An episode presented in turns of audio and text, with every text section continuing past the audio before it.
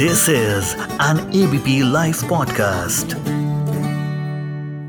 का इंतज़ार तो 11 मुल्कों बॉलीवुड किस से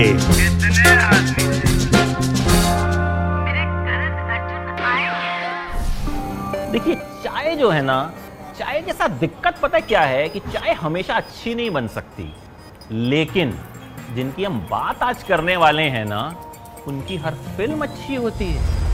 जी हाँ बात आयुष्मान खुराना की। मुझे कई बार समझ नहीं आता कि खुराना साहब कौन सा जादू चलाते हैं कि हर फ़िल्म चल जाती है, हर किरदार हिट हो जाता है। तो आज आपको चाय के साथ किससे सुनाते हैं आयुष्मान खुराना के।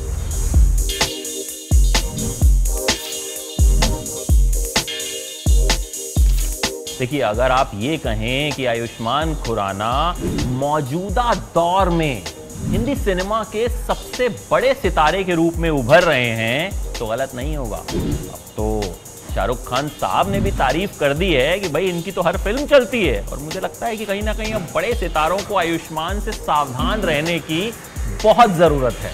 लेकिन आयुष्मान के लिए ये सफ़र रहा ना सुपरस्टार बनने का, ये आसान नहीं रहा। देखिए, चंडीगढ़ में रहते थे पापा सरकारी नौकरी करते थे, बाद में पापा ने सरकारी नौकरी छोड़ दी और ज्योतिषी बन गए। अब आयुष्मान खुराना बचपन में रामलीला बहुत देखते थे। रामलीला में कुछ कुछ किरदार भी निभा दिया करते थे। तो शौक तो बचपन से था कि भाई, एक्टर बनना है। पापा ने कभी रोका भी नहीं। कहा, भैया, जो मर्ज़ी है वो करो। भाई साहब जो हैं, मुंबई आ गए। अब मुंबई तो आ गए, लेकिन मुंबई जो है ना वो किसी को इतनी जल्दी एक्सेप्ट नहीं करती है। काफ़ी स्ट्रगल करना पड़ता है मुंबई आकर। आयुष्मान को भी करना पड़ा। अब हुआ ये कि जब आए तो अपने एक दोस्त के यहाँ रुके। अब दोस्त जो है वो अपनी गर्लफ्रेंड के साथ रहता था। एक बेड इधर दोस्त, इधर गर्लफ्रेंड और बीच में अपने खुराना साहब। वैसे ऐसा इसलिए हुआ था कि दोस्त का गर्लफ्रेंड से झगड़ा हो गया था। और हो सकता है इसीलिए दोस्त ने एंट्री भी दे दी हो। लेकिन स्ट्रगल इसके बाद भी काफ़ी करना पड़ा।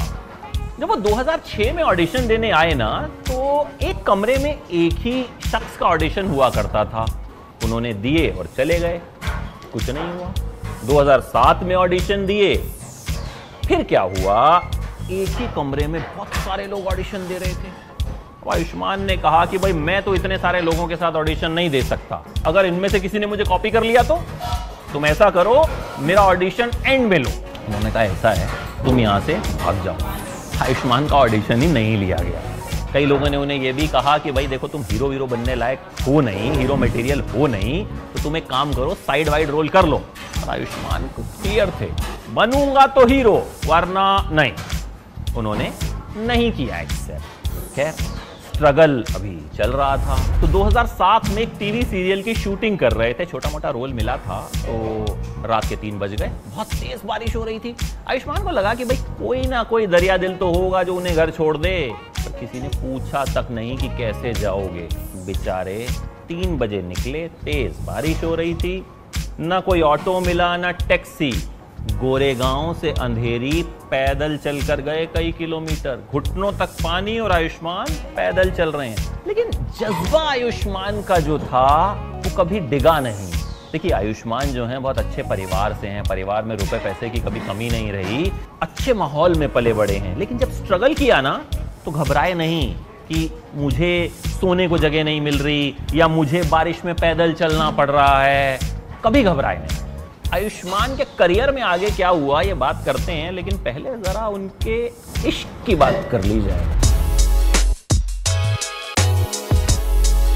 देखिए, दसवीं क्लास तक आयुष्मान बॉय स्कूल में थे, कोई इश्क विश्क था नहीं। पढ़ते थे, स्कूल जाते थे, घर आ जाते थे। उसके बाद ग्यारहवीं में भी कुछ नहीं हुआ। बारहवीं क्लास में उन्होंने फिजिक्स की ट्यूशन जो है वो ज्वाइन की। साठ बच्चे थे क्लास में। उन्हीं में एक लड़की थी ताहिरा, स्कूल प्रिंसिपल की बेटी। हर लड़का ताहिरा पे मरता था, ताहिरा पे हर लड़के का क्रश था, सिवाय एक के। अपने खुराना साहब के। खुराना साहब आँख उठाकर ताहिरा की तरफ़ नहीं देखते थे। बस, खुराना साहब की यही बात जो थी, वो ताहिरा को जम गई। वैसे ऐसा नहीं था कि ये खुराना साहब की कोई ट्रिक थी। आयुष्मान को लगता था कि ये लड़की जो है ना, ये मेरे लेवल से बहुत ऊपर की है। इसलिए भैया बेटर यही है, दूर रहो। देखो ही मत। एक साल बीत गया दोनों ने आपस में, कोई बात ही नहीं की। फिर एक दिन क्या हुआ, ताहिरा के पापा ने उन्हें कहा कि, बेटा, चलो मेरे एक दोस्त के यहाँ डिनर पे चलना है। ताहिरा ने कहा, ठीक है।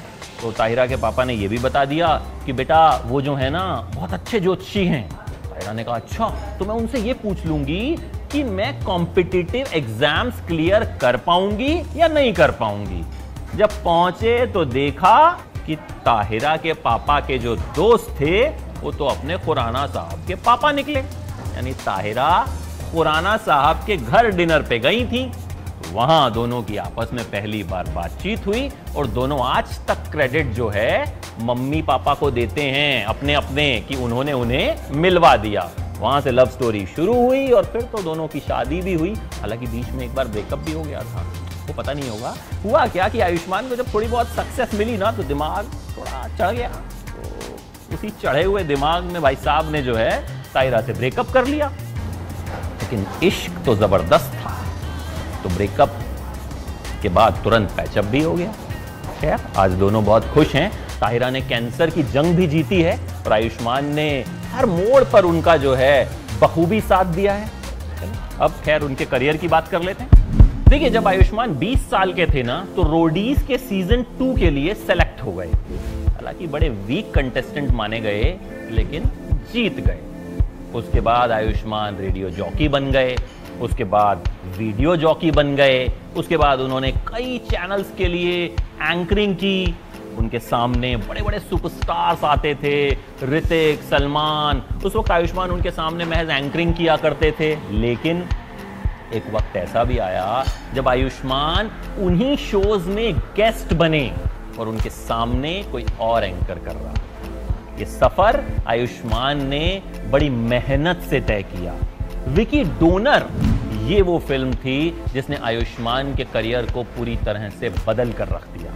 आयुष्मान ने ये फ़िल्म की बहुत पसंद की गई और उसके बाद धीरे धीरे धीरे करते हुए आयुष्मान की इमेज एक ऐसे एक्टर की बन गई। जिसकी हर फ़िल्म अलग होती है, जिसकी हर फ़िल्म में कुछ नया होता है, जिसका हर किरदार उम्दा होता है।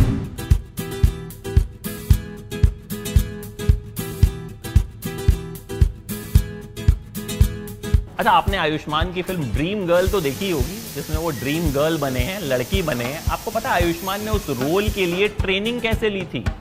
रामलीला के कैरेक्टर से जी हाँ आयुष्मान नहीं चाहते थे किसी लड़की से ट्रेनिंग लें, नकली लगें। उन्होंने रामलीला के कैरेक्टर से जो है, इसकी ट्रेनिंग ली और इसकी प्रेरणा ली। और बचपन का भी थोड़ा बहुत एक्सपीरियंस था। एक बार उन्होंने 14-15 साल की उम्र में अपनी जो पहली गर्लफ्रेंड थी, उसके घर फ़ोन मिला दिया। फ़ोन उनके पापा ने उठा लिया। अब आयुष्मान बेचारे क्या करते? तो लड़की की आवाज़ में बात की अपनी गर्लफ्रेंड की दोस्त बनकर। वहाँ का भी एक्सपीरियंस जो है आयुष्मान को ड्रीम गर्ल के लिए काम आया। अच्छा अब तो आयुष्मान हीरो बन गए हैं, लेकिन आपको पता है उन्होंने विलन का रोल भी निभाया था। उन्होंने एक सीरियल किया था, एक थी राजकुमारी, जिसमें उनका किरदार जो था नेगेटिव था, वो विलन बने थे। लेकिन अब वो हीरो हैं और एक ऐसे हीरो हैं जिसकी हर फ़िल्म कामयाबी का एक नया रिकॉर्ड बना देती है और उम्मीद यही है कि आगे भी आयुष्मान इसी तरह से कामयाबी के नए नए रिकॉर्ड बनाते रहेंगे।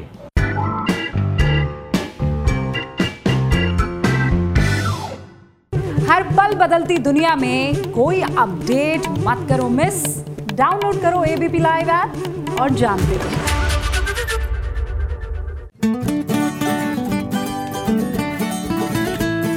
This is an ABP Life podcast.